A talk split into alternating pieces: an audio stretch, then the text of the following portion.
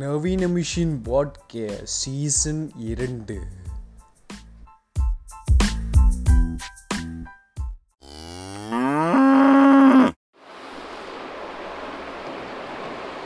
So வணக்கம் வணக்கம் வணக்கம். இது நவீன மிஷின் பாட்காஸ்ட் சீசன் இரண்டு. ஸோ போன எபிசோடுக்கு பேர் ஆதரவுன்னு சொல்ல முடியாது. நானூறு பிளே தான் போயிருக்கு. ஓகே பட் ஓகே ஒரு நானூறு ஐநூறு பேர் கேட்டால் கூட அவங்களுக்காக நாங்கள் பாட்காஸ்ட் பண்ணுறோம் எங்களுக்கு வேறு வழி இல்லை. ஸோ அது போக அந்த அண்டர் அதோட அன்றைக்கே ஆக்சுவலி நிறையா கண்டென்ட் இருந்துச்சு பட் எங்களால் பேச முடியல. ஸோ அதுக்கப்புறம் ஒரு ஒரு கேப் கொடுத்துட்டு திருப்பி பார்ட் டூ பண்ணலாம் தான் நினச்சோம். பட் நாங்கள் எங்கள் குரூப்பில் எப்போ கேட்டாலும் யாருக்குமே பெருசாக பேச மூடு இல்லை. என்னென்னா எல்லாருக்குமே பாட்காஸ்ட் பண்ணுற அளவுக்கு ஒரு தெம்பு கிடையாது. ஸோ பாட்காஸ்ட் கேட்குறவங்களுக்கு தெரியும். நாங்கள் நாள் போ இப்போ போன எபிசோடில் தான் இரவு பறவைங்கள்லேருந்து ஜாயின் பண்ணார். பட் அதை தான் தட்டி எல்லாருமே இந்த ஃபோனில் தான் பேசுவோம். இது வரைக்கும் நாங்கள் நேர்லேயே பார்த்துக்கிட்டது கிடையாது. அந்த மாதிரியான ஒரு பாட்காஸ்ட் ஃப்ரெண்ட்ஷிப் இது. எல்லோரும் அவங்கவுங்க ஊரில் தான் பேசுகிறாங்க பட் சம்பாதி எதை நாலு பேருமே ரொம்ப ஒரு மாதிரி டவுனாக தான் ஃபீல் பண்ணுறோம் அதுவும் என்னோடய சரௌண்டிங்கில் என்னோட என்னோடய மாமா ஒருத்தர் என்னோடய ஃப்ரெண்டோட அப்பா அப்புறம் என்னோடய டீச்சர் ஒருத்தவங்கன்னு சொல்லிட்டு இந்த மாதிரி நிறைய என்னை சுற்றியே ஒரு ஏழு எட்டு டெட்டு ஆகிப்போச்சு ஸோ ரொம்ப டவுனாக ஃபீல் பண்ணுறேன் நான். என்னாலேயே பாட்காஸ்ட் இப்போ பண்ணி எதுவும் பண்ண முடியல. இப்போதைக்கு கொஞ்சம் அந்த பேஜை தான் ஓரளவுக்கு ரன் பண்ண ட்ரை பண்ணிகிட்ருக்கேன் நான். அதுவுமே எவ்வளோ நாள் போகும்னு தெரில பட் சம்வேதி அதர் எனக்கு ஏதோ பேசணும்னு தோணுச்சு. இந்த பாட்காஸ்ட்டில் இப்போ பேசலாம் அப்படின்னு தோணுச்சு. ஒரு டாப்பிக்கு ஒரு டாப்பிக்னு சொல்ல முடியாது பேசிக்கலி ரெண்டு மூணு நாள் என் மண்டையில் ஓடிட்டு இருந்த ஒரு விஷயம். ஏன் ஏன் ஏன் அப்படின்னு கேட்டுட்டு இருந்த ஒரு விஷயம். அது போக பார்த்தீங்கன்னா இப்போ ரீசெண்டாக வந்து பார்த்திங்கன்னா இந்த பத்மசே சாஸ்திரி அந்த அது என்ன இரவோ வாயிலையும் நுழையில. அது அந்த அந்த ஊர் அந்த ஸ்கூலில் வந்து ஒரு பஞ்சாயத்து போயிட்டுருக்கு. அதாவது வந்து நம்ம இன்பராஜ் அவர்கள் மாதிரி ஒருத்தர் வந்து அங்கே போய் சித்து விளையாட்டு காட்டியிருக்காரு. ஸோ அதனால் அதை பற்றின நிறைய டாக்ஸ் போயிட்டுருக்கு. அது மாதிரி ஒவ்வொரு ஸ்டூடெண்ட்ஸும் அவங்க ஸ்கூலில் ஃபேஸ் பண்ண ஹராஸ்மெண்ட்ஸ் அந்த மாதிரிலாம் பற்றி பேசிகிட்டு இருக்காங்க. பர்சனலாக எனக்கே அனுபவங்கள் இருக்குது ஏன்னா நாமக்கல் போர்டிங் ஸ்கூலில் படித்தேன் அங்கே நடக்காத விஷயங்களே கிடையாது. இதோட மூலம் மோசமாக இருந்திருக்கு இதென்ன என்ன கருப்பு? இதை விட பேய் கருப்பு இருக்குங்கிற மாதிரி யானை கருப்பு இருக்கிற மாதிரி அங்கெல்லாம் நடந்திருக்கு. அதை பற்றி வேறு சில பாட்காஸ்டர்ஸே கூப்பிட்டு பேசலாங்கிற ஐடியாலலாம் இருக்கேன். பட் அது கொஞ்சம் இது கொஞ்சம் போகட்டும் ஏன்னா அது ஒரு எதுவுமே உடனே பேசிட்டா அதோட ஹோல் ஃபிகர் நம்மளுக்கு தெரியாது. ஒரு ஒரு கொஞ்ச நாள் போகட்டும். இது மொத்தம் இது என்னவா மாறுதுங்கிறத பார்த்துட்டு இதை பற்றி பேசலாம் டீட்டெயிலாக ஸோ அதுக்கு முன்னாடி இந்த பாட்காஸ்ட்டில் வந்து நம்மளோட சோஷியல் ப்ரெஷர் நாம் எடுத்த நம்ம அன்றாட எடுத்துக்கொள்ளும் சோஷியல் ப்ரெஷரை பற்றி பேசுவோம். சோஷியல் ப்ரெஷர் வந்து இன்றைக்கி நேற்று தான் இருக்குதுன்னு கேட்டிங்கன்னா இல்லை. இருக்கிறது காலகாலமாக இருக்குதுன்னு வச்சுக்கோங்களேன். ரொம்ப நிறைய அப்பையிலேருந்து பார்த்திங்கன்னா எல்லா மனிதர்களுக்கும் சோஷியல் ப்ரெஷருங்கிறது ஒன்று கான்ஸ்டண்ட்டாக இருக்கும். சமூகத்தில் நம்ம என்னவா பார்க்கப்படுறோம் என்னவா மதிக்கப்படுறோம் மதிக்க மதிக்கப்படுறோமா இல்லையா? நம்ம என்னவா ஐடென்டிஃபை பண்ணுறாங்க அந்த கூட்டத்துக்குள்ளே நம்ம இருக்கோமாங்கிற ஒரு ப்ரெஷர் வந்து காலகாலமாக இருக்குது இப்போ அதெல்லாம் வந்து சொல்லுவாங்க இப்போ தான் வந்து சோஷியல் ப்ரெஷர்லாம் இருக்குது அப்போல்லாம் இல்லை அதெல்லாம் புளுத்துவாங்க அதெல்லாம் ஒன்றும் நம்பவே கூடாது. அப்போலேருந்து இருக்குது பட் அதோட வீரியம் இன்றைக்கி ரொம்ப ஜாஸ்தியாக இருக்குது கம்பேரிட்டிவ்லி ஒரு டிஜிட்டல் முன்னாடி இருந்த சோஷியல் ப்ரெஷர் ப்ரெஷருக்கும் இப்போ இருக்கிற சோஷியல் ப்ரெஷருக்குமே வந்து ரொம்ப அதோட வீரியம் ரொம்ப ஜாஸ்தியாகவே இருக்குதுன்னு நான் நம்புகிறேன் பர்சனலாக என்ன எடுத்துக்கிட்டிங்கனாலே நான் அடிக்கடி என்ன சொல்லுவேன்னா நான் வந்து ரெண்டாயிரத்தி பதினஞ்சு டைம் தான் என்னோட வந்து கோல்டன் எரா அப்படின்னு சொல்லுவேன். ஏன்னா அப்போ தான் நான் ஸ்கூல் முடிச்சுட்டு காலேஜ் இன்ஜினியரிங் ஜாயின் பண்ண டைம் அது என்னோடய கோல்டன் எரா அந்த நேரத்தில் நான் வந்து ஒரு பொண்ணு லவ் பண்ண ரொம்ப ஜாலியாக பேசிக்கலி என்னென்னா அன்றைக்கி நான் ரொம்ப எதையும் பெருசாக வந்து ரொம்ப ஓவராக போட்டு ஸ்ட்ரெஸ் பண்ணிக்காமல் ரொம்ப ஜாலியாக டெக் ஒரு கேர்ஃப்ரீ டைப்பாக இருந்த ஆள் நான். லேட்டராக நான் இன்ஜினியரிங்லாம் டிஸ்கண்டினியூ பண்ணதுக்கப்புறம் நான் ஃபிலிம் மேக்கிங் சைடெலாம் போனதுக்கப்புறம் ஒரு மாதிரி ரொம்ப ஒரு லாஸ்ட் அஞ்சு வருஷம் ஒரு ஒரு பயங்கரமான ப்ரெஷர் டிப்ரெஷன் ஸ்ட்ரெஸ்லாம் இருந்தது. நான் அடிக்கடி உட்காந்து யோசிச்சுட்டே இருப்பேன் ஏன் அந்த டைமில் மட்டும் நான் அப்படி இருந்தேன்? ஒரு ரெண்டாயிரத்தி பதினஞ்சு வரைக்கும் நான் ஒரு ஆளாக இருந்தேன் ரெண்டாயிரத்தி பதினாறில் ஒரு ஆளாக மாறினேன். ஏன் அவ்வளோ ஸ்ட்ரெஸ்ஸு இப்போ வரைக்கும் நான் அதுக்கான பல் தான் தேடிட்டு இருக்கேன். பட் ஆஃபவே நான் கண்டுபிடிச்சது என்னென்னா சம்பாதி எதை நான் அந்த ஒரு ரெண்டாயிரத்தி பதினாறு பீரியடில் நான் ரொம்ப சோஷியல் ப்ரெஷரை நான் எடுத்துக்கிட்டேன். அப்போ தான் அந்த ஒரு ஓகே நான் வந்து சமூகத்தில் நான் பார்க்கப்படுறேன் கவனிக்கப்படுறேன். அப்போ நான் என்னை பயங்கரமாக மாற்றினேன் சமூகம் என்னை பார்த்து பாராட்டணும். இந்த சமூகத்தை இந்த சமூகத்துக்கு முன்னாடி நான் ஒரு பெரிய ஆளாக இருக்கணும் அப்படின்னு ஆசைப்படுறத தாண்டி அதை ஓவராக மண்டிக்கு எடுத்துக்கிட்டு ஓ இப்படி தான் இருக்கணும் அப்படி தான் இருக்கணும் ஓவராக போட்டு வளர்த்தின காலங்கள் அது. அதை பண்ணியிருக்காமல் இருக்கலாமோன்னு எனக்கு தோணுது இப்போது ஏன்னா சம்பாதி அதர் ஓவர் த டைம் ஒரு அஞ்சு வருஷம் அது பரிணாம வளர்ச்சி அடைஞ்சு அடைஞ்சு அடைஞ்சு இன்றைக்கி அது டிப்ரெஷனாக ஆகிடுச்சே தவிர்த்து அதனால் நான் ஒரு பயனையும் அடையலை. ஸோ மோர் அது மட்டும் இல்லாமல் நீங்கள் ஃபிலிம் சைட்ஸ்லாம் இருந்தீங்கன்னு வச்சிங்களேன் இன்னுமே ஒரு பஞ்சாயத்து என்னென்னா உங்களை வந்து கான்ஸ்டண்ட்டாக வந்து ஒரு கேள்வி கேட்டு இருப்பீங்க வந்து படம் பண்ணிட்டியா படம் பண்ணிட்டியா படம் எப்போ பண்ண போகிற படம் எப்போ பண்ண போகிறேன்னு ஒரு ஒரு கேள்வி உங்ககிட்ட கேட்டுக்கிட்டே இருப்பாங்க. அதாவது நீங்கள் இப்போ தான் ஃபில்ம் மேக்கிங்கே படிக்கவே போயிருப்பீங்க. என்னமோ நாளைக்கே நீங்கள் படம் பண்ணி நாளைக்கே வந்து உங்களுக்கு வந்து ப்ரொடியூசர் காசு கொடுத்து படம் எடுப்பான்னு சொல்கிற மாதிரிலாம் இது வந்து ஒரு ஒரு லாங் டேர்ம் ப்ராசஸ்ஸுங்கிறதே எனக்கு அப்போ புரியாமல் இருந்தது. என்னை சுற்றி இந்த கண்டாரவழிங்களுக்கும் புரியாமல் தான் இருந்தது. பட் நான் என்னென்னா எனக்கு கொஞ்சம் விவரமாக இருந்து அவனுக்கு பேசலாம் கேட்காம ஓகே இது வந்து ஒரு லாங் ரன் இருக்க போது ஒரு இது வந்து ஒரு ஒரு இட்ஸ் இட்ஸ் கொண்ட டேக் அ டைம் ஸோ அந்த டைம் அந்த டைம் எடுக்கிற வரைக்கும் ரொம்ப ப்ரெஷர் போட்டுக்காம ஜாலியாக லேர்ன் பண்ணுவோம் லேர்னிங்கை எடுத்துப்போங்கிறது நான் அப்போ எனக்கு புரியல. அப்போ உடனே நான் என்ன ப்ரெஷர் போட்டேன்னா சரி ஓகே நம்மளுக்கு ஒரு மூணு வருஷம் தான் டைம் மூணு வருஷம் படித்து முடித்தோடனே ஏன்னா மூணு வருஷம் தான் என்னோடய கோர்ஸ் மூணு வருஷம் படித்து முடித்தோடனே ஒரு படம் பண்ணிடணும். அப்படிங்கிற ஒரு கான்ஸ்டன்ட் ப்ரெஷர்லேயே நான் என்னையே நான் தள்ளிக்கிட்டே இருந்தேன். அது ரொம்ப வேறு வேறு விதமாக போய் தான் இப்போ லாஸ்ட் ஒன் இயராக எனக்கு வந்து இந்த லாக்டவுனில் டிப்ரெஷன் ஸ்ட்ரெஸ்ஸு பிடிஎஸ்டி இந்த மாதிரி என்னென்னலாம் இருக்குமோ அதெல்லாம் வந்தது. பட் uh, அது நான் ரொம்ப போட்டு என்னை ப்ரெஷர் பண்ணியிருக்க கூடாமோன்னு தோணுது. பட் அதை போக சரி நான் ஃபிலிம் சைடில் இருக்கனாங்கிறத தாண்டி வேற ஒரு கேள்வி இருந்தது. என்னென்னா இன்றைக்கி தேதியில் இருக்கிற எந்த ஒரு சராசரி இளைஞருமே தான் சந்தோஷமாக இருக்கேன்னு எங்கேயுமே வெளியே சொல்லி நான் கேட்டதே இல்லை. லூசு புண்டை இப்போ தான் மெசேஜ் அனுப்புவாங்க சரி ஓகே யாருமே வந்து சந்தோஷமாக இருக்கேன் அப்படிங்கிறது இந்த குறிப்பாக இந்த லாக்டவுனுங்கிறதெல்லாம் விட்டுருங்க. பட் லாக்டவுன் முன்னாடியே என் ஏஜ் குரூப்லேயோ இல்லை என்னோட செட் ஆஃப் ஏஜ் குரூப்ஸில் இருக்கவங்க யாரையுமே கேட்டிங்கன்னா நீங்கள் அவங்கக்கிட்ட சந்தோஷமாக இருக்கீங்கன்னு கேட்டால் இல்லவே இல்லை. நான் எல்லாருக்கிட்டையும் கவனித்த ஒரு விஷயம் என்னென்னா எல்லாருமே ஏதோ ஒரு கான்ஸ்டண்ட்டாக ஒரு பயத்தில் ஒரு ப்ரெஷரில் அது அதையே ஒரு கான்ஸ்டண்ட்டாக இருந்தாங்க. எனக்கு அது அது ரொம்ப என்னை டிஸ்டர்ப் பண்ணிகிட்டே இருந்தது. ஏன் எல்லோரும் இப்படி இருக்கோம்? அது ஏன் இந்த ஏஜ் குரூப்பில் இருக்கவங்க எல்லாருமே இப்படி கான்ஸ்டண்ட்டாக இப்படி இருக்காங்கன்னொன்னே நிறைய பேர் நான் அந்த கேள்வி இந்த டிஸ்கஷன் பண்ணும்போது எல்லோரும் வந்து சோஷியல் மீடியான்னு பொத்தாம் பொதுவாக பேசிட்டாங்க. பட் சோஷியல் மீடியா தான் என்னால் பொத்தாம் பொதுவாக சொல்ல முடியா அது ஒரு மேஜர் ஃபேக்டர் அது வந்து டீல் பண்ணுது. நான் இல்லைன்னு சொல்ல வரல.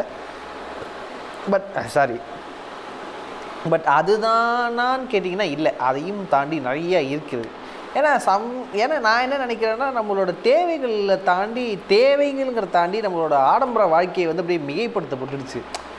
ஏன்னா நம்ம தோசை மாவு கடைக்காரர் இவர் இருக்கார்ல ஜெயமோகன். ஆ அவர் வந்து என்ன சொல்லியிருந்தார் அவர் வந்து மாத்தியவன் கிட்ட ஒரு இன்டர்வியூ நான் பார்த்தேன். அந்த இன்டர்வியூவில் வந்து என்ன சொல்லியிருந்தாருன்னா அந்த காலத்து இளைஞர்களுக்கு வந்து எங்களோட தேவைகள் பெருசாக இல்லை.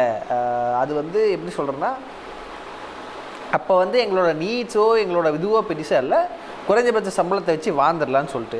சரி அப்பார்ட் ஃப்ரம் தட் நான் ஒன்றும் ஜெயமோகன் ஃபாலோவர் இல்லை. பட் நான் அந்த எதிர்ச்சியாக நான் மாற்றி வந்து ஸ்கோர் பண்ணும்போது தான் பார்த்தேன். என்னென்னா பட் சம்பாதி ஏன்னா எனக்கு அது ஒரு ஒரு பாயிண்ட்டுக்கு வரைக்கும் தெரிஞ்சு. ஏன்னா நம்ம அப்பா காலத்தில் இருந்தவங்க நம்ம அப்பா ஏன் புண்டாமணிங்க ஏன்டா பண்ணுறீங்க ஓகே ஸோ நம்ம அப்பா காலத்தில் நம்ம இப்போது எனக்கு ஒரு இருபத்தி இருபத்தி நாலு வயசு ஆகுது ஸோ எங்கள் அப்பா இருபத்தி நாலு வயசுக்கும் எங்கள் அப்பா இருபத்தி நாலு வயசில் இருந்ததுக்கும் என்னையும் நான் கம்பேர் பண்ணும்போது எங்கள் ரெண்டு பேருக்கு நிறைய டிஃப்ரென்ஸ் இருக்குது. ஏன்னா எங்கள் அப்பா இருபத்தி நாலு வயசு இருக்கும்போது இருபத்தி நாலு வயசு பையனோட தேவைகளுங்கிறது வந்து ரொம்ப ரொம்ப கம்மியாகவே இருக்கும்னு நான் நினைக்கிறேன். கம்பேரிட்டிவ் என்ன என்னோட நான் வளர்ந்து நான் ஆச்சு நான் நான் என்னோட தே பூர்த்தி பண்ண வேண்டிய தேவைகள் ரொம்ப ஜாஸ்தி. எனக்கு இப்போ வந்து எஜுகேஷன் லோன் இருக்குது வீட்டு லோன் இருக்குது இந்த ரெண்டு லோனையும் நான் இப்போ அடைக்கணும். அது போக பார்த்துக்கிட்டிங்கன்னா எனக்கு ஒரு ஒரு டீசெண்டாக ஒரு பைக் வேணும். அப்புறம் ஃபோன் ஸோ இது லிட்ரலி பார்த்துக்கிட்டிங்கன்னா நான் என்னோடய தேவை அடிப்படை தேவைகளை பூர்த்தி பண்ணி பூர்த்தி பண்ணுறதுக்கே கிட்டத்தட்ட நான் ஒரு ஒன்றரை லட்சம் மாதம் ஒன்றரை லட்சம் சம்பாதிச்சா தான் என் அடிப்படை தேவைகளே நான் பூர்த்தி பண்ணுங்கிற அளவுக்கு இன்றைக்கி இருக்கிற கால சூழல் மாறிடுச்சு. பட் எங்கள் அப்பாவுக்கு கேட்டிங்கன்னா அப்படி கிடையாது. எங்கள் அப்பா கிட்டலாம் அ- அவரோட இருபத்தி நாலு வயசில் அவர் ஒரு மூவாயிரம் ரூபாய் சம்பாதிச்சாலே அடிப்படை தேவைகள் தாண்டி அங்கே ஆடம்பர வாழ்க்கையே வரலாங்கிற அளவுக்கு ஆன ஒரு இது இருக்குது பட் இன்றைக்கி அப்படி இல்லை. ரெண்டாவது ஒரு பர்சனாக என்னையே இன்றைக்கி தேதிக்கு என்னால் ஒரு சிம்பிளிஃபைடு லைஃப்பை வாழவே முடியாதுங்கிற மாதிரி இருந்துச்சு. சிம்பிளிஃபைடு லைஃப்புங்கிறது நான் சொல்கிறதுனா ஒரு சாதாரண வீடு ஒரு சாதாரண பைக்குங்கிற தாண்டி அது நம்மளே நம்மளால் அப்படி மாற்றிக்க முடியலையோங்கிற ஒரு கேள்வி எனக்கு இருக்குது ஏன்னா அப்படி இருந்தோன்னா நம்மளோட சமூகத்தில் நம்மளோட மதிப்பீடு குறைஞ்சிருங்கிற மாதிரி ஆயிடுச்சு. ஏன்னா நம்ம அப்பா காலத்துலலாம் பார்த்துக்கிட்டிங்கன்னா யாருமே வந்து ஒரு அவங்க வச்சுருக்க பைக் பைக்கையோ அவங்க வச்சுருக்க வீடையோ வச்சு ஒரு பெரிய லெவல் ஆஃப் அங்கே இருக்க ஆல்மோஸ்ட் ஒரு எல்லோரும் ஒரு சிம்லர் வீட்டில் தான் இருப்பாங்க. பட் இன்றைக்கி அப்படி கிடையாது. இன்றைக்கி நிறைய நீங்கள் வச்சுருக்க விஷயங்களை வச்சு உங்களை உங்களை எடை போடுறது மாறிடுச்சுல்ல அதனால் நமக்கு இருக்கு ஒரு ஒரு எக்கனாமிக்கலாக இது வளர வளரவே இப்போது வந்து பார்த்துக்கிட்டிங்கன்னா எல்லா விதத்துலேயுமே எக்கனாமிங்கிறது வந்து ஒரு சென்டர் பாயிண்ட்டாக இருக்குது இப்போ வந்து ஒரு ஒரு இப்போ எப்படி சொல்கிறது எனக்கு இது கரெக்டாக காயின் பண்ண தெரில பட் வந்து இப்போ ஒரு எக்கனாமிக்கலாக நம்ம வந்து எவ்வளோ தூரம் வளர வளர நம்மளோட தேவைகளும் ஜாஸ்தி ஆகிட்டு வருது. அதுவே நம்மளோட கான்ஸ்டண்ட்டான சோஷியல் ப்ரெஷர் ஆகுது. இது சொல்ல முடியாது. மேபி எனக்குன்னு ஒரு பையன் வந்தால் ஏன் இருபத்தி நாலு வயசில் எனக்கு இருக்கிற ப்ரெஷர் சோஷியல் ப்ரெஷரோட அவனுக்கு ஜாஸ்தியாகவே இருக்கலாம். எக்கனாமிக்கல் ப்ரெஷர் ஜாஸ்தியாக இருக்கலாம். அவன் இன்னும் நிறையா சம்பாதிக்கணும் இன்னும் நிறையா வாங்கணும்னு சொல்லிட்டு. ப்ளஸ் அதையும் தாண்டி என்னென்னா வேற என்ன இருக்குது வேற என்ன சொல்ல? அதையும் தாண்டி ஆ நம்ம அடுத்தவங்களோட அக்செப்டன்ஸ் அக்செப்டன்ஸே இன்றைக்கி ஒரு சோஷியல் ப்ரெஷராக மாறிடுச்சு. என்னென்னா இன்றைக்கி சோஷியல் மீடியாலங்கிறனால கிட்டத்தட்ட நம்ம ஃபாலோவர்ஸ் வந்து ஒரு முந்நூறு நானூறு பேர் இருந்தால் அந்த முந்நூறு நானூறு பேரையும் சம்வேதியாரில் நம்ம லைஃப்பில் கனெக்ட் பண்ண ஆரம்பிச்சிட்டோம். அவங்களோட அப்ரூவல் வந்து இதாகிடுச்சு ஏன் சம்பாதி ஏன்னா என்ன பார்த்தீங்கன்னா நான் கொஞ்சம் இந்த டிஜிட்டல் முன்னாடி நீங்கள் வெளியில் போகிற வரைக்கும் வெளியில் போனால் தான் உங்களுக்கு சோஷியல் லைஃப் வீட்டுக்குள்ளே வந்தீங்கன்னா உங்களுக்கு சோஷியல் லைஃப் கிடையாது. வீட்டுக்குள்ளே வந்தீங்கன்னா அந்த வீட்டில் வீட்டில் வீட்டாளுங்க தான். பட் இன்றைக்கி இருபத்தி நாலு மணி நேரமும் உங்களை சுற்றி ஒரு கும்பல் இருக்கிற மாதிரியே உங்களுக்கு ஃபீல் ஆகுது. எனக்கு பர்சனலாக அப்படி ஃபீல் ஆகுது. எனக்கு இன்டர்நெட் யூஸ் பண்ண கடுப்பு உண்டே தான் இருக்குது அது ஏன்டா யூஸ் பண்ணுறோமோன்னு இருக்குது பட் லாக்டவுன் சமயத்தில் எனக்கு வேறு வழி இல்லை. என்ன சொல்கிறது இதுதான் ஒரு டைம் பாஸ் என்டர்டெய்னிங்காக இதுக்கு இருக்குது லிட்டரலாக சொல்லி வேண்டாம் வெறுப்புன்னு யூஸ் பண்ணுறேன் ப்ளஸ் என்னோட ஒரு சரௌண்டிங்ஸும் இப்போ அந்தளவுக்கு இல்லை. ஒரு நான் முடிவு பண்ணதுன்னா ஒரு குறிப்பிட்ட டைம் பீரியடுக்கு அப்புறம் ஆண்ட்ராய்டு மொபைலே யூஸ் பண்ணக்கூடாதுங்கிற லெவலுக்கு நான் அவ்வளோ தூரம் ஒரு எனக்கு கடுப்பாக இருக்குது இந்த சோஷியல் மீடியா யூஸ் பண்ணுறதுக்கு ஏன்னா நாளுக்கு நாள் டாக்ஸிக் ஆகிட்டே போயிட்டுருக்கு. இதில் வர சண்டைகள் இதில் வர லிட்டராக எனக்கு பிடிக்கல. பட் சம்பாதி எதர் நான் இருக்கிற தொழிலுக்கு சோஷியல் மீடியாங்கிறது இன்றைக்கி ஒரு அவசியமாக ஆயிடுச்சு. பட் ஓவரால் இதோட யூசேஜை ரொம்ப கம்மி பண்ணிவிட்டு ஒரு குறிப்பிட்ட அளவுக்கு மட்டும் குறிப்பிட்ட அளவுக்கு மட்டும் தான் யூஸ் பண்ணணுங்கிற ஒரு ரொம்ப தெளிவாக இருக்குது பட் இப்போ அது முடியாது. லாக்டவுனு வீட்டிலே கிடக்குறோம். என்ன பண்ணுறதுனே தெரில வெளில என்ன நடக்குதுங்கிறது இதை பார்த்தா தான் நம்மளுக்கே தெரியுது. But coming back to the point அந்த ஒரு சோஷியல் மீடியாங்கிறது ஏன் இவ்வளோ தூரம் ஒரு சோஷியல் ப்ரெஷர் ஆகிடுச்சுன்னா நம்மளை எல்லாருமே நம்மளை அக்செப்ட் பண்ணிக்கணுங்கிற ஒரு ஒரு இப்போ ஒரு ஒரு இதுக்குள்ளே நம்ம தள்ளப்பட்டுட்டோம். நம்ம ஃபோட்டோ போட்டு நம்ம அந்த லைக்கை வாங்கி அது ஒரு பத்து லைக்கு பதினஞ்சு லைக்கு ஒரு நாலு கமெண்ட் ஏதோ ஒன்று அந்த வந்து அந்த அக்செப்டன்ஸ் கிடச்சா தான் நாம் நம்மளே அக்செப்ட் செய்கிறோம். இது இது வந்து நாள் கணக்கில் நடக்குது. ஒரு ஃபோட்டோ போட்டு இது நடக்கிறதெல்லாம் கிடையாது. நீங்கள் பத்து ஃபோட்டோ போக்குறீங்களா பத்து தடவையும் நீங்கள் அக்செப்ட் பண்ணுறீங்க நீங்கள் என்னை கேட்கலாம் யோ சச்ச பிக் கொளுத்திய மாதிரி பேசாதுன்னு. நானும் இதே தான் பண்ணுறேன் ஸோ இந்த பாட்காஸ்ட் பேசுகிற எல்லா மெட்டீரியலையும் நான் வெளிலேருந்து எடுக்கல என்கிட்டேருந்து தான் எடுத்துக்கிறேன். நான் என்னென்ன இப்போ நான் என்னென்ன பிக்காளித்தனத்தை பண்ணுறேன்னா அதை தான் ஒரு தீசிஸாகவே எடுத்து நான் பேசுகிறேங்கிற மாதிரி தான் எனக்கு இருக்குது ஸோ என்ன தான் நான் அப்சர்வ் பண்ணி நான் அதுலேருந்து பேசுகிறேன் ஸோ மற்றவங்கள சொல்கிறதுக்கு முன்னாடி எனக்கு சம்பர் நான் ரொம்ப ஒரு செல்ஃப் லோ ஸ்டீமில் வளர்ந்த ஒரு ஆள். நான் ஏன்னா வந்து நல்லா படிக்க மாட்டேன். ஸ்போர்ட்ஸ்லேயும் கிடையாது.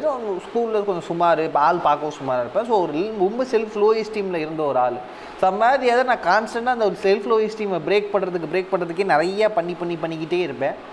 ஆனால் என்னால் இன்னி வரைக்கும் உடைக்க முடியல. இன்னி வரைக்குமே பார்த்துக்கிட்டிங்கன்னா நான் வந்து எப்படி சொல்கிறது யாராவது பார்க்க அழகாக இருக்குன்னு சொன்னாலும் என்னால் இது ஏற்றுக்க முடியாது. அது கான்ஸ்டண்ட்டாக அவங்ககிட்ட நான் கேட்டுகிட்டே இருப்பேன். இதுதானா இதுதானா அதுதானா அதுதானு ஸோ என்ன ஒரு ஒரு வேலிடேஷனுக்கு நான் கான்ஸ்டண்ட்டாக எதிர்பார்த்துட்டு இருக்கேன். ஸோ பட் ஆனால் அந்த வேலிடேஷன் வந்ததுக்கப்புறமும் அதை நான் விட்டுட்டேன்னா கேட்டிங்கன்னா இல்லை. கா அது டெய்லி அந்த வேலிடேஷன் கிடச்சிக்கிட்டே இருக்கணுங்கிற ஒரு ஒரு தீராத ஆக மாதிரி எனக்கு இருக்குது அது ஏன்னு எனக்கு தெரில இது வந்து நல்லதாக கேட்டிங்கன்னா நல்லதில்லை. சத்தியமாக நல்லது. ரொம்ப டாக்ஸிக்காக தான் போயிடுச்சு எனக்கு ஒரு பாயிண்ட்டுக்கு மேலே. ஒரு பாயிண்டில் வந்து அந்த வேலிடேஷன் இல்லைன்னா என்னை என்னையே என்னால் லவ் பண்ணிக்க முடியலங்கிற ஒரு ஒரு படத்துக்கு நான் வந்துட்டேன். அது மிகவும் மிகவும் தப்பு. ஏன்னா அடுத்தவங்களோட வேலிடேஷன் வருதோ இல்லையோ நம்ம சி நம்ம நல்ல நம்ம நல்லவன் உத்தமன் நம்ம என்னாலும் சொல்லிக்க முடியாது. பட் அட்லீஸ்ட் நம்ம நம்மளை ஓகே நீ ஓகே தான் நம்ம நம்மளை பார்த்துக்கணும். நம்மளுக்கு ஒரு செல்ஃப் கேரிங் இருக்கணும். அது செல்ஃப் அக்செப்டன்ஸ் இருக்கணும். நம்ம ஒரு ஆள் புண்டை தான் நம்ம நம்ம முதல்ல ஒத்துக்கணும். அது இல்லாமல் கான்ஸ்டண்ட்டாக நீங்கள் வந்து இந்த சோஷியல் மீடியாவோட அந்த ஸோ இப்போ என் அக்கௌண்ட்டில் வந்து பார்த்திங்கன்னா ஒரு இரநூறு பேர் இருக்காங்கன்னு வச்சுக்கோங்க. ஒரு எனக்கு ஒரு எண்பது லைக் வரும். ஸோ அந்த இரநூறு பேரில் எண்பது பேர் தான் அக்செப்டே பண்ணுறானுங்க அந்த எண்பது பேரில் பார்த்து பார்த்துக்கிட்டிங்கன்னா ஒரு பத்து பேர் தான் என்னோடய க்ளோஸ் சர்க்கிள்னு வச்சுக்கோங்களேன். பாக்கி எல்லாம் ஹாய் பை அந்த ரேஞ்சு தான். ஆனால் அவனுங்களோட அக்செப்டன்ஸுக்கு நான் அவ்வளோ தூரம் ஏன் இப்போ போராடணுங்கிற எனக்கு கேள்வி இருக்குது அவனுங்க நேரில் பார்த்தோன்னா நான் கை கூட காட்டுவேனான்னு தெரியாது. ஆனால் சோஷியல் மீடியாவில் இருக்க வரைக்கும் ஏன் அவனுங்களோட அந்த ஒரு லைக் என்னை ரொம்ப அது ரொம்ப வேல்யூபுளாக இருக்குன்னு நான் ரொம்ப நிறைய நாள் யோசிக்கிறேன். இதெல்லாம் யோசிச்சுக்கிட்டே இருக்க எனக்கு கான்ஸ்டண்ட்டாக பதிலே கிடைக்காம இருக்கிறதுக்கு கிடக்குது இருந்தது. பட் ஒரு ஒரு இப்போ ரீசெண்டாக வந்து பார்த்தீங்கன்னா ஸோ யா நான் சொல்ல மறந்துட்டேன். நம்ம விஜய் வரதராஜ் அண்ணனுக்கு மிக மிக நன்றி. அவரோட வீடியோவில் வந்து நம்ம பாட்காஸ்ட்டை வந்து ரெக்கமெண்ட் பண்ணியிருந்தாரு. அதுக்கு மிக மிக நன்றி. அவர் வந்து வேற ஒரு பாட்காஸ்ட் ரெக்கமெண்ட் பண்ணியிருந்தார். வாக் மாங்க்னு சொல்லிட்டு. அந்த வாக் மாங்கில் வந்து ஒரு சில பாட்காஸ்ட் ரொம்ப நல்லாவே இருந்தது. சூப்பராக இருந்தது. ஒரு தெரப்பி மாதிரி இருந்தது எனக்கு சீரியஸ்லி சொல்லப்போனால் அவர் பேசுகிற ஒரு பேர் நான் விஜய்ன்னு நினைக்கிறேன். எனக்கு தெரில but Sampathi other our podcast ரெண்டு மூணு கேட்கும்போது எனக்கு ரொம்ப நாளாக இருந்த ஒரு கேள்வி எனக்கு கிடையாது நான் ஏன் சோஷியல் மீடியாவில் இவ்வளோ ஆக்டிவாக இருக்கேன்? நான் ஏன் அந்த லைக்ஸுக்கு இவ்வளோ ஏங்குறேங்கிற போது எனக்கு அவர் சொன்னதில் எனக்கு கிராக் ஆன ஒரு விஷயம் என்னென்னா என்னோட செல்ஃப் லோ இஸ்டீமுக்கு என்னோட ஈகோக்கு நான் தீனி போட்டுக்கிட்டு இருக்கேங்கிறது தான் இது. ஸோ இன்ஸ்டாகிராமில் இருக்கிறதுக்கு நான் வந்து என்னை என்னை வந்து பப்ளிசைஸ் பண்ணுறேன் நிறைய நாள் ஒரு ஓல் வர விடுவேன்.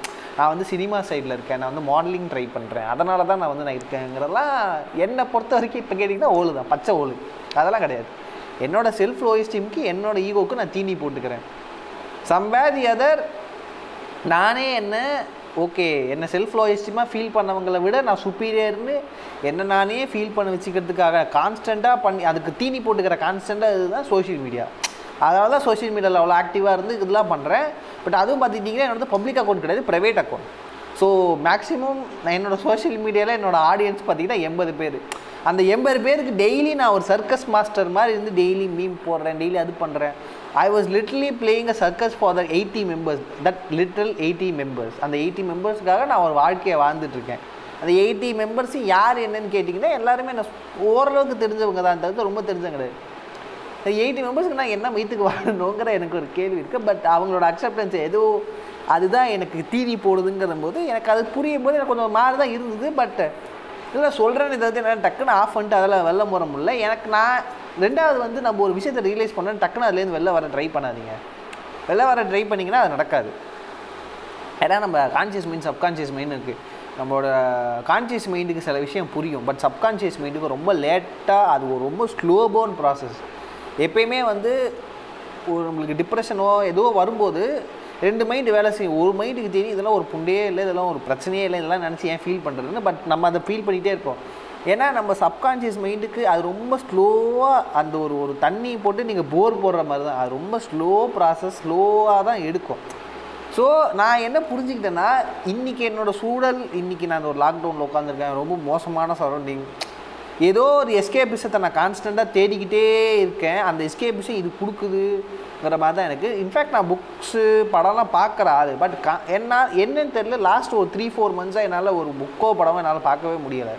ரொம்ப ரேராக புக்கு படிக்கிறேன் படம் பார்க்குறேன். ஏன்னா அந்த வீட்டுக்குள்ளேயே உட்காந்து உட்காந்து என்னால் ஒரு இடத்துல உட்காந்து இது கான்சன்ட்ரேட்டுன்னு ஒரு வேலையை பார்க்க முடியல. அதுவே ரொம்ப கஷ்டமாயிடுச்சு எனக்கு. இப்போது அது மட்டும் இல்லாமல் கான்ஸ்டண்ட்டாக ஃபோன் டிவியில் படம் பார்த்து எனக்கு ரொம்ப நாள் எனக்கு தெரிஞ்சு நான் ரீ- இந்த வருஷம் பார்த்திங்கன்னா நாலு படத்துக்கு தான் நான் தேட்டர் போயிருப்பேன். ஃபஸ்ட்டு ஃபஸ்ட்டு நான் எனக்கு தெரிஞ்சு லாக்டவுனுக்கு அப்புறம் நான் போன முதல் படம் மாஸ்டர் ஏன்னு தெரில ரொம்ப ஆசைப்பட்டு தான் நான் மாஸ்டர் போனேன். காலையில் அஞ்சரை மணிக்கெலாம் போனேன். என்னால் உட்கார முடியல. லைக் உட்கார முடியல சென்ஸ் படம் நல்லா இல்லை அந்த மாதிரிலாம் படம் பிடிச்சிருந்தது அது அது இல்லை. என்னென்னா அந்த கான்ஸ்டண்ட்டாக ஒரு டிவி மொபைலில் பார்த்துட்டு ரொம்ப நாள் கழிச்சு என்னால் ஒரு பிக் ஸ்க்ரீனில் ஒரு க- ஒரு ஒரு இடத்துல உட்காந்து என்னால் அந்த ஃபோக்கஸ் பண்ணி என்னால் பார்க்க முடியல. அதுவே எனக்கு ரொம்ப கஷ்டமாக இருந்தது எனக்கு மாஸ்டர் பார்க்கும்போது. லைக் படம் முடிகிற வரைக்கும் நான் அப்படியே இப்படியே ரோபோ மாதிரி நகர்ந்துக்கிட்டே தான் என்னை நான் பார்த்துக்கிட்டே இருந்தேன். என்னால் ரொம்ப நாள் கழிச்சு தேட்டர் போகும்போது என்னால் உட்காந்தே பார்க்க முடியல. அந்த அளவுக்கு எனக்கு கஷ்டமாக இருந்தது. பட் ஓவர் த டைம் அதுக்கப்புறம் இன்னொரு தடவை மாஸ்டர் போனேன். ஒரு ரெண்டு- ஒரு ஓவர் த டைம் ஒரு டூ த்ரீ டைம்ஸ் தேட்டர் போகும்போது எனக்கு அது பழக்கமாயிடுச்சு.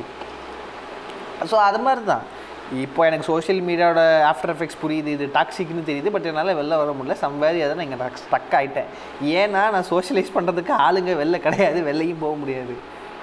பட் நான் கொஞ்சம் பார்க்குறது என்னென்னா ஒரு டூ த்ரீ மந்த்ஸில் இந்த லாக்டவுன்லாம் கொஞ்சம் முடிஞ்சதுக்கப்புறம் கம்ப்ளீட்டாக லைஃப் ஒரு ரீஷெடியூல் பண்ணுற மாதிரி இந்த சோஷியல் மீடியாலேருந்து அறவே ஒதுக்கிட்டு வந்துடலான்னு முடிவு பண்ணிட்டேன். ஸோ பாட்காஸ்ட் ஓரளவுக்கு பண்ணிகிட்டே இருப்பேன். இதுதான் என்னோடய லெட் அவுட் மாதிரி பாட்காஸ்ட் பண்ணுவேன் பட் நான் சோஷியல் மீடியாவில் ஆக்டிவாக இல்லை போகிற இருக்க மாட்டேன்.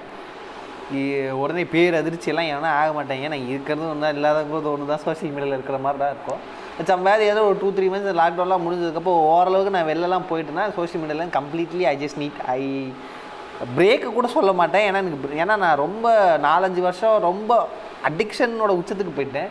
இது பிரேக்கு கூட கிடையாது. I literally need to come out of it அந்த மாதிரியான ஒரு கேஸ் ஆகிடுச்சு ஏன்னா இது எனக்கு இதுக்கப்புறம் தேவையில்லை. இதோட தேவை எனக்கு இல்லைன்னு எனக்கு புரிய ஆரம்பிச்சிருச்சு. ஸோ இது எவ்வளோ தூரம் ஒரு சோஷியல் ப்ரெஷர் எனக்கு கான்ஸ்டண்ட்டாக கொடுத்துக்கிட்டே இருக்குங்கிற ஒரு முடிவுக்கு நான் வந்துட்டேன்.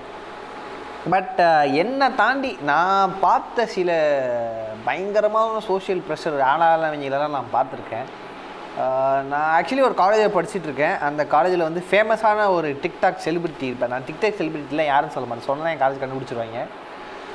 ஸோ எனக்கு தெரியும். லைக் முன்னாடியே வந்து அவனை வந்து எனக்கு தெரியும். அவன் பண்ணுற சேட்டையெல்லாம் எனக்கு தெரியும். நான் வந்து காலேஜெல்லாம் வந்தான் எனக்கு தெரிஞ்ச ஒரு ஃப்ரெண்டு வந்து சொன்னான் மச்சான் வந்திருக்கான்டா. நீ போய் பாடுறா அப்படின்னு நான் சும்மா போய் பார்த்து ஓ ப்ரோ நீங்கள் தானா? அப்படின்னு. கேஷுவலாக போனேன். லிட்டரலாக போகும்போது அவன் பண்ண ஆக்ஷன்ஸ்லாம் பார்த்தீங்கன்னா எனக்கு பயங்கர ஆக்வர்டாக இருந்தது. என்னென்னா ஸோ நீ நீ வந்து ஒரு ஆளுக்கு வந்து பேசுகிறீங்க கை கொடுக்குறீங்க ஆப்போசிட்டில் இருக்கிற ஆள் வந்து திடீர்னு வந்து க ஒரு ஒரு ஒரு மாஸ் பட ஹீரோ மாஸ் ஹீரோ மாதிரி உங்ககிட்ட பிஹேவ் பண்ணால் உங்களுக்கு எல்லாம் எவ்வளோ ஆக்வர்டாக இருக்குது சொல்லுங்கள் திடீர்னு இடுப்பில் கையை வைக்கிறான் மீசையை முறுக்குறான் அவன் பாட்டிலும் ஒரு ஒரு ஒரு ஒரு ஒரு ஒரு தினுசாக இருந்துட்டுருக்கான் என்னென்னா அவன் ஏங்க ஏன் முன்னாடி டிக்டாக் பண்ணிகிட்டு இருக்கான்? என்னென்னா அவனுக்கு கான்ஸ்டண்ட்டாக வந்து ஒரு நெஜ லைஃப்பில் போடுறதுக்கும் டிக்டாக்குமே அவனுக்கு வித்தியாசமே தெரியல. எனக்கு பயங்கர மாதிரி ஆக்வர்ட் ஆகிடுச்சு நான் அந்த பக்கம் போயிட்டு சொல்லி இருக்கேன் என்னடா அவன் லூசு புண்ட மாதிரி பண்ணிட்டு இருக்கான்? அவன் என்னடா என்கிட்ட வந்து நான் நான் சாதாரணமாக பேசுகிறேன் அவனடா டிக்டாக் பண்ணிட்டு இருக்கான்? நான் எல்லா டிக்டாக்டரும் எனக்கு இப்படி இருக்காங்களான்னு தெரியல. எனக்கு மேக்ஸிமம் நான் பார்த்தா தான் தெரியும். பட் எனக்கு தெரிஞ்சு நான் யாருன்னு சொல்ல நீங்களே கெஸ் எவனை வேணாலும் கெஸ் பண்ணிக்கங்க. எனக்கு தெரிய எனக்கு வேணாம் பிரச்சனை இல்லை. அது எனக்கு தெரிஞ்சு இவன் இந்த டப் ஸ்மாஷ் டிக்டாக் தொடங்கின காலத்துலேருந்து பண்ணிகிட்டு இருக்கான். ஸோ ரொம்ப வருஷமாக கான்ஸ்டண்ட்டாக பண்ணி பண்ணி அதுக்கப்புறம் கிட்டத்தட்ட ஒரு மாதம் நான் அவனை காலேஜில் பார்த்துட்டு தான் இருக்கேன். அவன் பண்ணுறதெல்லாம் பார்த்தீங்கன்னா என்ன ஒரு இருபத்தி நாலு மணி நேரம் டிக்டாக்லேயே இருப்பாங்க. அவன் ஒரு ஒரு ஒரு நார்மல் மனுஷனாக அவனை நான் பார்த்ததே இல்லை. அவன் எத் ஏன்னா அவன் ஃப்ரெண்ட்ஸே அவனை பார்த்து சிரிச்சிட்டு இருக்கிறதெல்லாம் நான் பார்த்துருக்கேன். அவன் மட்டும் ஒரு மாதிரி எப்போவுமே அந்த ஒரு மாஸ் ஹீரோ மாதிரியே பண்ணுறது அது மாதிரியே நடக்கிறது அது மாதிரியே பேசுறது. ஸோ எனக்கு பார்க்கும்போது கொஞ்சம் பாவமாக தான் இருந்தது. ஏன் ஒரு என்ன ஒரு மனுஷன் இவனும் பாதிக்கப்பட்டிருக்காங்கிற மாதிரி எனக்கு தெரில எப்படி அவங்க ஃப்ரெண்ட்ஸ் எல்லாம் எப்படி அவனை ரியாக்ட் பண்ணுவாங்க இல்லை இவனுக்கே அதெல்லாம் தெரியுமா? நம்ம இப்படி தான் பிஹேவ் பண்ணிகிட்டு இருக்கோம். பார்க்குறவங்களே நம்மளை பார்த்து சிரிக்கிறாங்க. அதெல்லாம் தெரியுமா என்னன்னு தெரியாது. பட் அவன் சம்வாதியாரும் அவன் நினச்சிட்டு இருக்கான் எல்லாம் கெத்தாக பார்க்குறாங்கன்னு. பட் பார்க்குறவங்களுக்குலாம் சிரிப்பு வருது.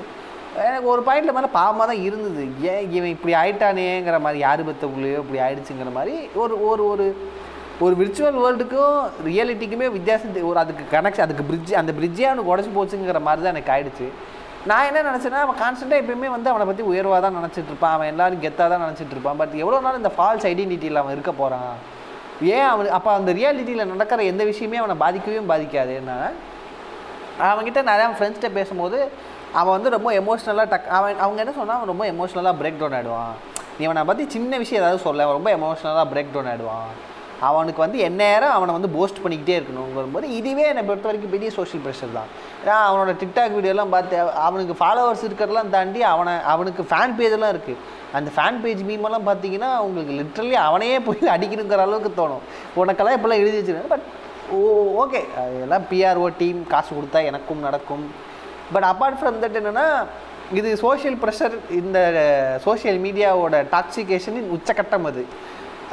அவனால் அந்த ஃபேமு அந்த லைம் லைட் இல்லாமல் அவனால் இருக்க முடியாது. அது போயிடுச்சுன்னா ஈ வுட் கோ அவனோட மைண்ட் அன்ஸ்டேபிள் ஆகிடும் இம்பேலன்ஸ்ட் ஆகிடும் he couldn't able to survive in a normal வேர்ல்டுங்கிற மாதிரி ஒரு ஒரு கட்டத்துக்கு வந்துட்டான். பட் எனக்கு என்னென்னா எந்த லைம் லைட்டு எந்த எதுவுமே கான்ஸ்டன்ட் இருக்கவே இருக்காது யாருக்கிட்டேயும். நீங்கள் உதாரணத்துக்கு பார்த்துக்கிட்டிங்கன்னா சூப்பர் ஸ்டார்னு ஒரு மனுஷனை வந்து அவர் வந்து சி ஒரு நடிகராக எனக்கு ரொம்ப பிடிக்கும்.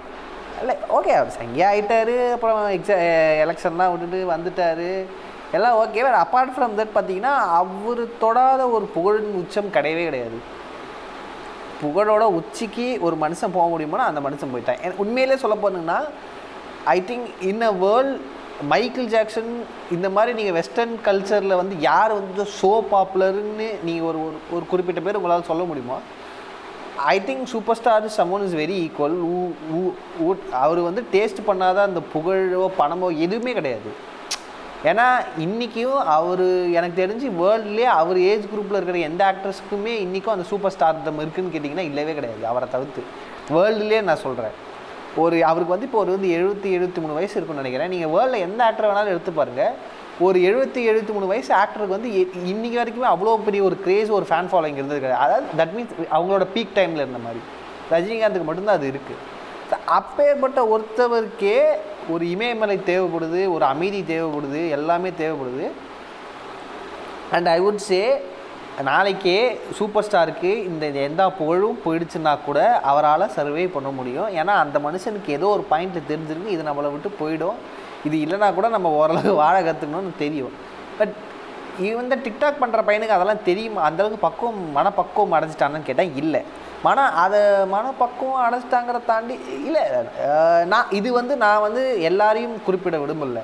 ஏன்னா சில பேர் ரொம்ப கிளாரிஃபைடாக இது ஒரு ப்ரொஃபஷன் இது ஒரு ப்ரொஃபஷனுக்காக நம்ம செய்கிறோம் இதையும் பர்சனல் லைஃப்பையும் மிக்ஸ் பண்ணக்கூடாதுங்கிறது அந்த ஒரு ஒரு ஒரு லைன் ட்ரா பண்ணி அதுக்குள்ளே இருக்காங்க. நீங்கள் உதாரணத்துக்கு ஜிபி முத்தானனை பார்த்துக்கிட்டிங்கன்னா அவர் வந்து பார்த்தீங்கன்னா அவர் வந்து பார்த்தா உங்களுக்கு ரொம்ப லூசு பய அந்த மாதிரிலாம் தெரியும். But I would say is very clear person ஏன்னா வந்து அவருக்கு டிக்டாக்கெல்லாம் அவ ஓரளவுக்கு இது பண்ணுறாங்கன்னு தெரிஞ்சதுக்கப்புறம் அவர் எது ஒரு யூடியூப் பக்கம் ஜம்ப் பண்ணி இன்னைக்கு கண்டென்ட்ஸ்லாம் சூப்பராக பண்ணுறாரு பட் எல்லாருமே அந்த லைனை ட்ரா பண்ணுறாங்களான்னு கேட்டால் கிடையவே கிடையாது. உதாரணத்துக்கு இந்த பையன் பார்த்தீங்கன்னா அவன் பண்ணல. அவன் வந்து ரெண்டுத்தையும் மிக்ஸ் பண்ணி இன்றைக்கி அதுலேருந்து வெளியே வெளியே வர முடியாத ஒரு ஸ்டேஜில் அவன் இருக்கான். எனக்கு தெரில மேபி அவன் சுற்றி இருக்கிற ஃப்ரெண்ட்ஸும் அவனை நல்லா சொம்பு தூக்குறானுங்க. அவனுங்களும் உருப்படியாக சொல்ல மாட்டேங்கிறானுங்க. ஸோ இதுதான் நான் சொல்ல விரும்புகிறேன். என்னவென்றால் மனிதர்களே சல்லி பயலுக. இந்த சல்லி பயனுங்க பேச்சை ரொம்ப கேட்காதீங்க. கேட்டுட்டு நமக்குன்னு ஒரு லைஃப் இருக்குது சி அதிகபட்சம் பார்த்திங்கன்னா நம்மளால் மற்றவங்க கஷ்டப்படக்கூடாது. நம்ம மற்றவங்க நம்ம மற்றவங்க வாழ்க்கையில் குறுக்க போகக்கூடாதுங்கிற அளவுக்கு நம்ம இருந்துக்கிட்டாலே போதும். இன்றைக்கி இருக்கிற மனித சமுதாயத்தில் வந்து நீங்கள் வந்து ஒரு ஏசுநாதர் போலவோ புத்தரை போலவோ இருக்கணும் அவசியம் இல்லை. அதிகபட்சம் அடுத்த வாழ்க்கையை குறுக்க விட்டு கழிய விட்டு குச்சை விட்டு குழப்பாமல் இருந்தாலே போதுமானது. நம்ம வாழ்க்கைக்குன்னு நமக்குன்னு ஒரு அண்டர்ஸ்டாண்டிங் இருக்கும். நமக்குன்னு ஒரு ஒரு தாட் ப்ராசஸ் இருக்கும். அதுக்கேற்ற மாதிரி நம்ம வாழ்க்கையை எடுத்துகிட்டு போக போவோம். அதை ரொம்ப போட்டு குழப்பி அது தேவையா இது தேவையா அது அவன் அப்படி சொல்கிறான் இது இதுதான் கரெக்டான ஃபார்ம்டா இதுதான் கரெக்டான ஃபார்ம்னு எனக்கு முன்னாடி சொன்னீங்க எனக்கு அது மட்டும் இல்லாமல் ரெண்டாவது நான் நம்ம நான் ரொம்ப வெறுக்கிற ஒரு விஷயம் என்னென்னா இந்த ஜெயிச்ச ஆளுங்களோட ஃபார்ம் நம்ம தலையில் கட்டிக்கிட்டே இருப்பாங்க. நான் காலேஜ் சேர்ந்த புதுசில் எங்கள் கையில் ஒரு ஸ்லிப்பு கொடுத்தாங்க. The fifteen rules Bill Gates follow to be successful எனக்கு பார்த்தப்பே செருப்பு எனக்கு பார்த்தப்பயே கடுப்புண்டே இருந்தது. ஏன்னா பில்கேட்ஸ் ஃபாலோ பண்ண? நான் என்னடா பண்ணேன்னா பில்கேட்ஸ் கிடையாதுடா. நம்ம யாருமே ஏன்னா பில்கேட்ஸுங்கிறது வந்து பில்கேட்ஸ் சக்ஸஸ்ஃபுல்லாக இருக்காங்கிறது தாண்டி அது பில்கேட்ஸ் இந்த பதினஞ்சு ரூல்ஸை ஃபாலோ பண்ணதுனால மட்டும் இப்போ நான் அந்த பதினஞ்சு ரூல்ஸை நான் ஒரு மாத கணக்கில் ஃபாலோ பண்ணுறேன் அட்லீஸ்ட் நான் பில்கேட்ஸ் அட்டைன் பண்ண பொசிஷனில் ஒரு ஒன் ஃபோர்த்தாவது நான் அட்டைன் பண்ணிடணும் பண்ண முடியாது. Because I'm not a Bill Gates பெரும்பாலும் நம்ம எல்லாரும் இந்த உலகம் என்ன நம்புதுன்னா ஒரு ஆள் மேலே போயிட்டாருன்னா அது அந்த ஆள் மட்டும் காரணம். இல்லை சத்தியமாக கிடையவே கிடையாது. அந்த ஆளோட சூழல் அந்த ஆளை சுற்றி இருக்க மனிதர்கள் அந்த ஆள் யூஸ் பண்ண ஆப்பர்ச்சுனிட்டி அந்த ஆள் சில இடத்து ஒரு ஒருத்தர் சக்ஸஸ் ஒருத்தன் சக்ஸஸ்ஃபுல் ஆகிறான்னா அது அது அதில் வந்து நிறைய ஃபேக்டர்ஸ் இருக்குது எல்லா ஃபேக்டரும் சேர்ந்தால் தான் அந்த சக்ஸஸுங்கிற ஒரு விஷயம் கொண்டு வர முடியும். ரெண்டாவது வந்து ஒரு individual success is is in group members effort நீங்கள் வந்து பில்கேட்ஸோ இல்லை ஸ்டீவ் யாரோ ஸ்டீவ் ஜாப்ஸோ யாரோ வந்து நீங்கள் ஒரு ஒரு இடத்துல சக்ஸஸ்ஃபுல்லாக இருக்காங்கன்னா அவங்களோட சக்ஸஸ்ஃபுல் பின்னாடி நூறு பேர் இருக்காங்க. எனக்கும் பின்னாடி நான் நாளைக்கு ஏதாவது ஒரு விதத்தில் சக்ஸஸ்ஃபுல் ஆகிறேன்னா எனக்கு பின்னாடி நிறைய பேர் இருப்பாங்க. அவங்களோட சப்போர்ட்னால தான் நான் போய் சக்ஸஸ் ஆக முடியும். ஒரு தனி மனித வெற்றிங்கிறது இங்கே எதுவுமே கிடையாது. எது ஒரு தனி மனிதன் வெற்றிங்கிறது வந்து சமுதாயத்தின் ஒரு சமுதாயத்தோட உதவியோட தான் ஒரு தனி மனிதன் வெற்றி ஆக முடியும். நாளைக்கு நான் ஒரு படம் பண்ணணும் டேரக்டர் ஆகணும். அந்த படம் நல்லா சக்ஸஸ்ஃபுல்லாக ஓடணும்னா அந்த படம் நல்லா வரத்துக்கு ஒரு முந்நூறு நானூறு பேர் வேலை செஞ்சால் தான் அந்த படம் நல்லா வரும். அஃப்கோர்ஸ் அது என்னோட படம் நான் தான் டேரக்டருங்க தாண்டி அத்தனை பேரோட எஃபர்ட்டும் அத்தனை பேரோட உழைப்பு அத்தனை பேரோட வேர்வை இருந்தால் தான் அந்த படம் என்னால் பண்ண முடியும். நான் ஒரு ஆளால் எதையுமே கேட்ட முடியாது அங்கே போயிட்டு. அது மாதிரி நம்ம எல்லாருமே ஒரு ஜெயிச்ச மனிதர்களோட வரலாறை இன்னொருத்தர் போட முடியவே முடியாது. ஒரு விஷயம் சொன்னால் ஜெயிச்சு ஒருத்தர் வந்தாருன்னா அவரே நினச்சாலும் அதே ஃபார்முலா ரிப்பீட் பண்ண முடியாது. ஏன்னா அந்த நேரத்தில் அந்த சூழலுக்கு அவங்களுக்கு எது சரின்னு பட்டுச்சோ அதை கரெக்டாக செஞ்சு அதை செஞ்சு அங்கே மேலே போயிட்டாங்களே தவிர்த்து இட்ஸ் நாட் சம்திங் ரொம்ப ப்ரீ பிளான்டாக இல்லை. வாழ்க்கை என்றைக்குமே ப்ரீ பிளான்டாக போனதே கிடையாது. வாழ்க்கை என்னைக்கு யாருக்கு கரெக்டாக வரும்னா வரதை வர சூழ்நிலைகளை அட்ஜஸ்ட் பண்ணி அதுக்கேற்ற மாதிரி யார் போகிறாங்களோ அவங்களால மட்டும்தான். ஏன்னா ரொம்ப நான் நான் நான்- உதாரணத்துக்கு நான் சொல்கிறேன் நான் வாழ்க்கையில் போடாத பிளான்ஸ் எல்லாம் கிடையாது. பயங்கர ஸ்கெட்சாலாம் பிளான் போட்டிருக்கேன். ஒரு புண்டையும் வேலை செய்யலை. பட் சம்டைம்ஸ் நான் வர சூழ்நிலைக்கு ஏற்ற மாதிரி ஒன்று செய்வேன் அது பயங்கரமாக ஒர்க் அவுட் ஆகும். நம்ம அதில் பெருசாக பிளானே போட்டிருக்க மாட்டோம். மற்ற அந்த நேரத்தில் ஏதோ ஒன்று நடந்திருக்கும். அதுக்கேற்ற மாதிரி அதுக்கு ரியாக்ட் பண்ணி நான் ஒன்று செஞ்சுருப்பேன் அது பயங்கரமாக ஒர்க் அவுட் ஆகிருக்கும் நான் ரொம்ப பிளான் போட்டு அப்படியே பயங்கரமாக அப்படியே ஸ்கெட்சு போட்டு டயக்ராம்லாம் வரையுமே ஒரு பயிறு மாதிரி இருக்கும். அது ஒர்க் அவுட்டே ஆகாது. நான் அதுலேருந்து என்ன பிடிச்சிக்கிட்டேன்னா என்னை சுற்றி என்ன நடக்குதோ என்னை சுற்றி என்ன ஆகுதுங்கிறது வந்து ரொம்ப ஆக்சிடென்டான விஷயம். அது என்னோட கண்ட்ரோலில் கிடையாது.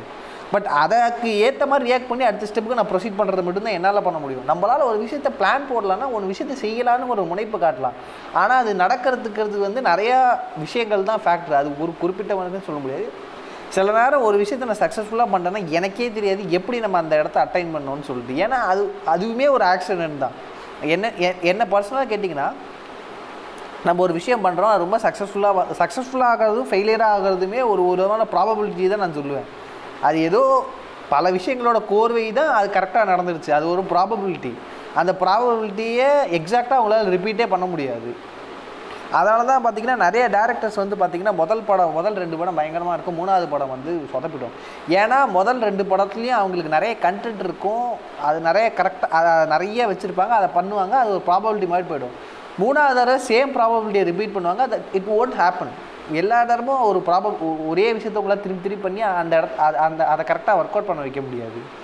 Every time you need to updated ஒவ்வொரு தடவையும் நீங்கள் வர விஷயத்துக்கு அப்டேட் பண்ணிக்கிட்டு இருந்தால் தான் அது கரெக்டாக போகும். ஏன்னா அந்த நேரத்தில் அதோடு முடிஞ்சு போச்சு. அடுத்த விஷயங்கிற வரும்போது அது வேறு கம்ப்ளீட்டான ஒரு ஸ்ட்ரக்சர் அந்த ஸ்ட்ரக்சருக்கு ஏற்ற மாதிரி தான் உங்களால் நீங்கள் மாற்றிக்க முடியுமே தவிர்த்து கான்ஸ்டண்ட்டாக ஒரே விஷயத்த உங்களால் திருப்பி திருப்பி பண்ணிகிட்டே இருக்க முடியாது. ஸோ அதனால் இந்த மோரோவர் வந்து பார்த்திங்கன்னா நீங்கள் அடுத்தவங்களோட ஹிஸ்ட்ரி படித்து அதுலேருந்து ஒன்று கற்றுக்கிட்டு அதை மாதிரி நீங்கள் செய்யணும்னு நினைக்காதீங்க. நினைக்கவே நினைக்காதீங்க. அவங்க ஃபஸ்ட்டு அவங்களோட லைஃப்பை அவங்க அண்டர்ஸ்டாண்ட் பண்ணிக்கிட்டாங்க. ஸோ உங்கள் லைஃப் என்ன? ஸோ வந்து நான் ஏன் பில்கேட்ஸ் மாதிரி ஆக முடியாது நீங்கள் நினைக்காதீங்க. பில்கேட்ஸோட வாழ்க்கை சூழல் வேறு. நான் ஒரு உதாரணத்துக்கு சொல்கிறேன் யாராக it can be anyone ஒரு சினிமாவில் இருந்தீங்கன்னா இட் கேன் பி ஒரு மணிரத்னம். நான் ஏன் மணிரத்னம் மாதிரி ஆக முடியலன்னா மணிரத்னம் வளர்ந்த சூழல் வேறு அவருக்கு சுற்றி சரௌண்டிங் வேறு நான் நான் வேறு. ஸோ மோரோவர் வந்து பார்த்திங்கன்னா நம்ம யாருங்கிற நமக்கு தெரிஞ்சுக்கிட்டாலே அது ரொம்ப சோஷியல் ப்ரெஷர் வந்து பெருசாக அவங்கள பாதிக்காது. பட் அது ரொம்ப பெரிய கேள்வி. நம்ம யாருங்கிற ஒரு கேள்வி. நான் யார் அப்படிங்கிற ஒரு கேள்வி நீங்கள் கேட்க ஆரம்பிச்சிட்டிங்கன்னா அது பதில் தேடுறதுக்கு உங்கள் ஆயுசே முடிஞ்சாலும் முடியும். உங்கள் சாவு வரைக்கும் கூட அந்த பதில் தெரியாமல் இருக்கலாம். நான் யார் அப்படிங்கிற ஒரு கேள்வி. இன்னி வரைக்குமே யாராலையும் நான் யாருங்கிற ஒரு டெஃபினேஷன் கொண்டே வர முடியாது. நம்ம யார்? மனுஷன். அது ஒரு ஸ்பீசிஸ் அதை தாண்டி வேறு யார் நம்ம? அப்படிங்கிற ஒரு கேள்விக்கு நம்மளால் பதிலே கண்டுபிடிக்க முடியாது. பட் ஓவரோவர் அந்த பதிலில் புரிஞ்சுக்க ட்ரை பண்ணிங்கன்னா உங்களால் இந்த சோஷியல் ப்ரெஷரை ஹேண்டில் பண்ணுறது தாண்டி அது உங்களை பாதிக்கவே பாதிக்காது. நான் இதுதான் என் வாழ்க்கை இதுதான் இதை தான் நான் எடுத்துகிட்டு போகிறேன் இதை நான் பெட்டர்மெண்ட் பண்ண போகிறேன் அதை தாண்டி மற்றவங்களுக்கு நான் ப்ரூவ் ஓரவர் மற்றவங்களுக்கு நம்மளுக்கு ப்ரூவ் உலகத்துக்கு நம்ம ப்ரூவ் பண்ணி நம்ம யாருங்கிறத காட்டணும். நான் எவ்வளோ பெரிய புளிச்சு தெரியுமான்னு காட்டணுங்கிற மென்டாலிட்டியை விட்டுறதே விட்டுட்டாலே வாழ்க்கையில் நிம்மதி இருக்கும் ஸோ இப்போ நான் சொன்ன எல்லா விஷயத்தையும் நானும் தான் ப்ராக்ரஸ் பண்ணிகிட்ருக்கேன் இப்போ நான் உங்களுக்கு சொல்கிறேங்கிறது எனக்கு நானே சொல்லிக்கிற மாதிரி தான் இருக்குது நானும் இதெல்லாம் ஒரு ஒரு ஒரு ஸ்லோ போர்ன் ஸ்லோ ஸ்டெப்பாக தான் நான் அதெல்லாம் பண்ணிக்கிட்டே இருக்கேன். ஐ ஹோப் கூடிய சீக்கிரம் இந்த சோஷியல் ப்ரெஷர் இதெல்லாம் கொஞ்சம் தூர தூக்கி போட்டு ஒரு ஒரு பழைய பழைய மாதிரி நான் என்னை மாற்றிக்கிட்டு நான் கொஞ்சம் ஹாப்பியாக இருப்பேன். இதெல்லாம் கொஞ்சம் ஓவராக யோசிக்காமல் இருக்கேன் பட்டு எனக்கு என் வயசாக என்னன்னு தெரில இதெல்லாம் இப்போ யோசிக்க தோணுது எனக்கு. பட் இதெல்லாம் கண்ட்ரோல் பண்ணிகிட்டு இருக்கேன். ஸோ நீங்களும் ஓரளவுக்கு இதெல்லாம் அவாய்ட் பண்ணிவிட்டு ஓரளவுக்கு சந்தோஷமாக இருந்து பாருங்கள் ஒரு விஷயம் சொல்கிறது என்னென்னா லைஃபுங்கிறது வந்து ஒரு ஒரு ஒரு இது வந்து ஒரு slow race it's it's a journey it's journey இதில் ரேஸ் கூட இல்லை ஜேர்னி ஒரு இடத்துல ஸ்டார்ட் பண்ணியிருக்கீங்க இன்னொரு இடத்துல போய் முடிக்க போகிறீங்க in between how do you make it so ஹாப்பிங்கிறது தான் மேட்ரு தவிர்த்து இந்த டெஸ்டினிங்கிறதுலாம் கிடையவே கிடையாது. இந்த டெஸ்டினி இது அச்சீவ்மெண்ட் கோலு எல்லாம் இதெல்லாம் சும்மா ஓலு. அதெல்லாம் தேவையில்லாமல் நம்மளை போட்டு சாவ நம்மளை போட்டு ஒரு சும்மாவே இருக்க கூட இவனுங்க பண்ணுவானுங்க. நீங்கள் கோல்னு ஒன்று வச்சு ஃபிக்ஸ் பண்ணிட்டீங்கன்னா அந்த இடத்துக்கு போய் ரீச் பண்ணதுக்கப்புறம் உங்களுக்கு வாழ்க்கை எதை நோக்கி அடுத்து என்ன பண்ணுறதுன்னு உங்களுக்கு தெரியாமல் இருக்கும். பெரிய பிரச்சனை கோலை அச்சீவ் பண்ணாத விட கோலுக்கு கோல் அச்சீவ் பண்ணதுக்கப்புறம் வர பிரச்சனை தான் பெரிய பிரச்சனை. ஏன்னா அதுக்கப்புறம் அவ்வளோ நாள் அதுக்காக பயங்கரமாக ஓடி இருப்பீங்க. ஆனால் அதை போய் ரீச் ஆனதுக்கப்புறம் அடுத்து என்ன பண்ணுறதுன்னு ஒரு கேள்வி வரும் பாருங்க. அதை விட மோசமாக இருக்கும். ஸோ அந்த மாதிரி எதுவுமே வச்சுக்காதீங்க. It's it's a test it's a it's a journey இந்த ஜேர்னியை இந்த ப்ராசஸை எவ்வளோ தூரம் சிறப்பாக ப்ளஸரபுளாக மாற்றிக்க முடியுமோ அவ்வளோ தூரம் மாற்றிப்போம். வாழ்க்கையை சிறப்பாக வாழ்வோம். நன்றி வணக்கம். கூடிய சீக்கிரம் அடுத்தடுத்த பாட்காஸ்ட் வரும். பாட்காஸ்டில் மீட் பண்ணுவோம். நன்றி தொடர்கள் நன்றி நன்றி.